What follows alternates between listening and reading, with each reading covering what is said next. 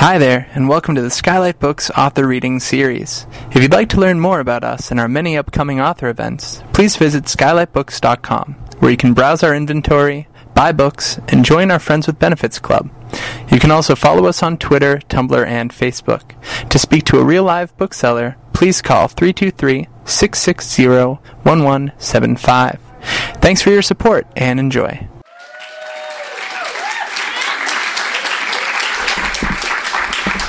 Oh my God. I didn't see everybody back there. Hi. Um, thank you all for being here.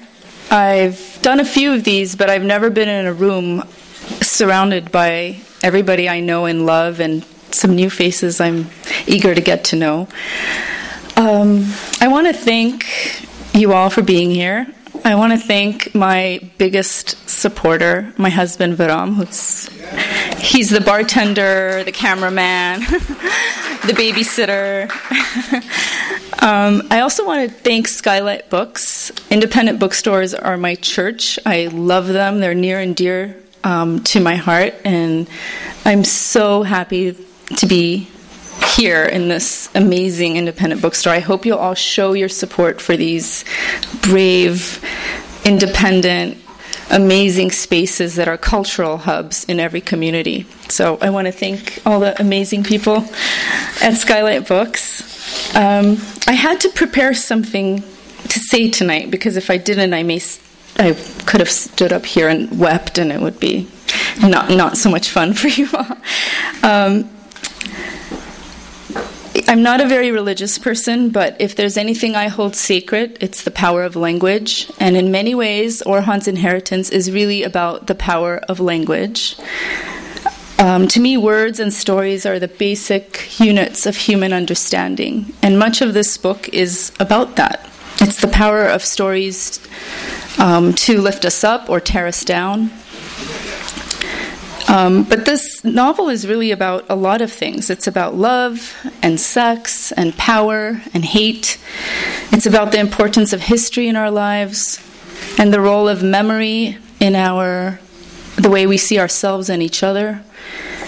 I put everything I know and everything I love and everything I fear inside these pages, and I really hope that um, these words enchant you as you read them the way they enchanted me while I was writing them for six long years. I wanted to say something briefly about uh, the journey of writing this novel. It took six years of um, a lot of research um, because it is historically accurate, and also um, just a lot of gut wrenching um, exploration. It came to me um, when I was in a half awake half asleep stage, I heard two sentences about the futility of words. And being a writer and, and, a reader and someone who loves literature, I, I knew that this voice wasn't mine. And so I s- set out to explore who, who was this person, and I created a character around these two sentences that I that were given to me, really. And then I created a world around those two sentences. And pretty soon I realized that I was borrowing bits and pieces of my great grandmother's story. She was also a survivor of the Armenian genocide. And that's when I realized I was writing an Armenian genocide book. you know, I, um, I, didn't set out to do that. So um, I just wanted to say that. And if you'll oblige me, I'd like to read a very short excerpt. Um, most of the reviewers and cultural pundits have really paid more attention to the historical aspects of this novel. But to me, the, the heart of this novel is the love story in the center. And it's between a 19 year old Turkish boy named Kemal and a 15 year old Armenian girl named Lucine. So I'll read a little bit for you if you don't mind. Sip of water.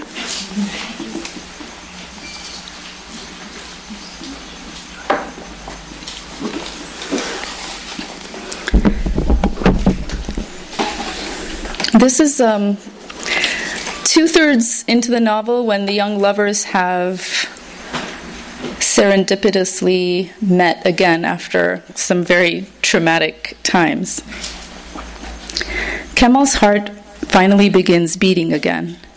He lets the air into his lungs in one loud gulp and holds it there, afraid to let it go. He had thought nothing of walking into the room, and even less of interrupting the girl, until she turned her head. Beneath the headscarf were the gray eyes and the proud chin. There was surprise and terror in her face, but no recognition. He knew her immediately, and in that moment he forgot to breathe. His mind and body disconnected, pulling apart like threads of yarn. Now his hands are wrapped around her wrists, and his body is pressing her against the wall. She stops struggling, but the fear is like a third body wedged between them. She keeps her head turned away from him, pressing her right cheek into the wall. Her headscarf has come undone, and he can see that her dark hair is much shorter than before. She is gaunt like so many these days. Her eye sockets recede into the cave of her face. Am I hurting you? he asks. She shuts her eyes tighter and thrashes her head back and forth, right to left, again and again. Stop, please, it's me, it's Kemal. But the thrashing does not stop. Lucine, he repeats again. This time she stops, but still will not look at him. I'm going to let you go now. Please don't hit me or run away. She makes no reply to this. Will you promise? he asks. Her eyes remain shut, but there is a faint nod. He loosens his hold on her wrists. He lets them slide down from the wall until they hang at her sides. He pulls away from her slowly in small increments. It is like pulling away from the sun. I think I'll stop there. Um, I don't like it when authors go on and on when they're reading their own work. Um, the bookstore wanted me to open up the um, floor for a Q&A, and I'm not sure if if that's a great idea. I'm not sure how many people have read the book, but I'd be very happy to answer your questions. That's usually what happens at readings um, for my family members who have never been. um, thanks. so, yeah, um, I'd be happy to take questions um, either about the process of writing the book or the subject matter or anything. There are no questions. oh, hi. Do you write regularly? How do you find the time to write? That's a great question. Um, I have two children, so um, my favorite time to write is between 4 and 6 a.m. in the morning because no one calls me, no one texts me. Um, it's just really quiet. I also try to do some editing from 9 to noon but that's basically my process. I don't sleep a lot. yeah. Is this your first book? It is my very first book, yeah. It's actually my first publication ever. Yeah. Voilà. You said you had to set out to write about genocide. What had you set out? What, you, did you always want to be a historical writer? Um, I- that next thing too? I think the books that I love are, always have a historical aspect to them. Some of my favorites are Middlesex, Middlesex um, Cutting for Stone by uh, Verghese, um, The Known World by Edward P. Jones. I really didn't want to dictate what the story was going to be because I had this woman's voice and I felt like I had to be true to who she was and not sort of um, control the situation at first. Yeah. Does that answer your question? Yeah. Melissa.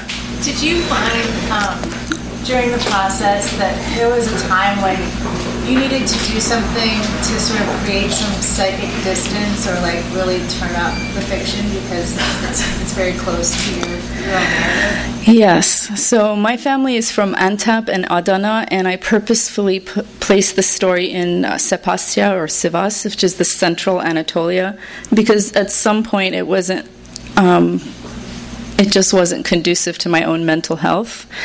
Um, all four of my grandparents were survivors, and you definitely need to distance yourself um, to serve this, this story and this this group of characters. Um, but it was not easy. I won't. I will say that it was. It was. It was rough going. but yeah. Lisa. Um, only as you know, I've read the book very carefully. uh, working on a review right now. So I'm going to ask you kind of a writerly question. Sure. Um, I think one of the things that struck me was, you know, you did you worked in the history and all of the issues about genocide so beautifully, so that it, it just flows into the writing and it's very um, important. And one of the points you made Thank you. there is that, um, you know, war and genocide are different. In war, there's two sides fighting in genocide. You have massacre and annihilation of the people. But what really struck me, especially in the context of the last 10 years, we have so many books on war, they're not, they're not done from the perspective of somebody who is, you know, subject to something so horrific as the genocide. But what you did in this book was you created a character with such agency, you know, such um, strength, even in spite of all the stuff that was going on with her. And I just wonder where you got that from. I mean, did that just come naturally, or did you have to work really hard to, to keep her as a sort of active, you know, resisting person?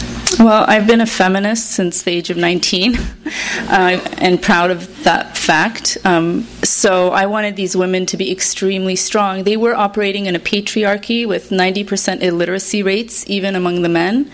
Um, in the general population. The Armenian population was significantly more literate. However, um, yeah, I mean, I'm surrounded by fierce women. I can see some of them in this room right now, actually. Um, and my favorite character is Fatma because she really operates outside of. I mean, she's just an insurgent, you know. And um, she's actually based on my really good friend's grandmother, who wasn't very pleased that I turned her into a po- prostitute in fiction. yeah. You did a great job with her. Thank you so much. Any other questions before we start drinking? Nanor? What was your biggest challenge in writing the book? Um, I think anytime you're this close to a subject, um, I really did not want to bleed into any kind of propaganda. I didn't want to portray, you know, one side a, specific way. I didn't want to come to this story already with a bunch of conclusions about who was good and who was. And th- th- as you know, that is very hard to do as the you know, uh, descendant of survivors. Um, but I think I managed to do that in that my Turkish characters are written with a lot of sympathy. Um, not all of them. Some of them don't deserve any sympathy, but most of them, you know. Um, that was the hardest part to realize I had to really serve, I had to create a piece of art and not a piece of propaganda with a specific conclusion in mind. Yeah. I have a question. What does it feel like right now? To, to have something, to create something, expose it to the world, and have it be received the way it has. To- How do you feel? He asked me, "How does it feel to to create something, expose it into the world?" You know, I never, you know, when I started writing this book, um, I t- when I told my husband I was writing a novel, he should have probably committed me because I didn't know, I didn't have an agent, I didn't know a single other writer, um, I didn't know anybody who wanted to be a writer. I just loved books and had been a reader my whole life. So it's kind of surreal. Um, yeah. it's surreal. We're proud of you. Thank you. Well, if there are no other questions, I think we can serve the alcohol. Oh, sorry. Was there a point in time when you said, this is too hard, I'm going to stop, I'm never going to get published, I'm going to give up? Yeah, um, and the person who. St-? Oh, always. I just wrote a piece on rejection um, that was in the Glimmer t- Train Bulletin recently. And the people who stopped me from quitting are those two young boys there. Because, um, you know, as a mother, you want to teach them resilience that, you know, we all fall, but we all get back up. So I had a red folder in my kitchen, and every time I got a rejection letter, and I, I got like 60, I think, you know, um, from an agent or most of my rejection letters were from literary journals. I, I was really lucky in the agent department. But um, I read those letters in our kitchen in front of my children. I wasn't going to give up because I don't want them to be quitters, you know? But yeah, there were many days where, you know, it's, it's, a, it's kind of a difficult road um, to take but my husband wouldn't let me quit, and then you know I had to be a good example for the for the kids. That question. Yes, and then The first words that came to you, what were the words? That's a great question. Um, I should have written them down because I don't know them by heart. But it was about the futility of words, and it said something. She said something like, "There's first what happens, and then we use the language to sort of corrupt it with meaning." It was something like that. And you know, I love words. I was like, "Who is this, and why doesn't she want to share her stories?" Yeah, I knew it was a foreign voice, and I knew she was very, very old and feisty, and I kind of really wanted to get to know her, and that's why I started writing. yeah. Sorik. Well, congratulations. Thank you. Uh, we haven't read the book yet, unfortunately. It just came out today. We're, I'm, I'm sure it was an intimate type of a relationship or some form of a, a going through this creation, you know, you're creating something for, for the public, and this is your brainchild. Were there, uh, uh, you went through this different feelings and different uh, attachments and detachments. Were there occasions where you really felt that you have passages that you have to have in the book, but for some reason or another, you decided not to include them That's a good question. I think that happens in the editing process normally. Um, my book was a finalist for an, a, a PEN award, and that editor ended up buying my award. I mean, my book. So she didn't want to change it a whole lot. So I didn't have a whole lot of that kind of conflict with my editor. But yeah, uh, you know, I think I wrote like seven drafts of this novel. You know, um, when when they finally sent me the galleys, I put it all in a trash bag and had to throw it away because you know those pieces of those of those other novels didn't really exist. You know, they didn't. They sort of fell by the wayside. But you have to write all that to get to the, you know, to the good stuff. Yeah. Uh oh, Vaughn. How did you come up with like the words? Did it trigger from your grandmother's message to you, or did it just pop up easily? Um, my great grandmother Elizabeth's uh, story is woven in, in bits and pieces of uh, Seda's experience on the deportation route. So that's about the only part I borrowed from her. Everything else I totally made up. well, I think I'll conclude it. Thank you so much for coming. I really, really appreciate it. Please buy a book. Thank you so much. You've been listening to the Skylight Books author reading series. Don't forget that you can listen to this and all of our other great podcasts at skylightbooks.com. Thanks again for stopping by, and we hope to see you soon.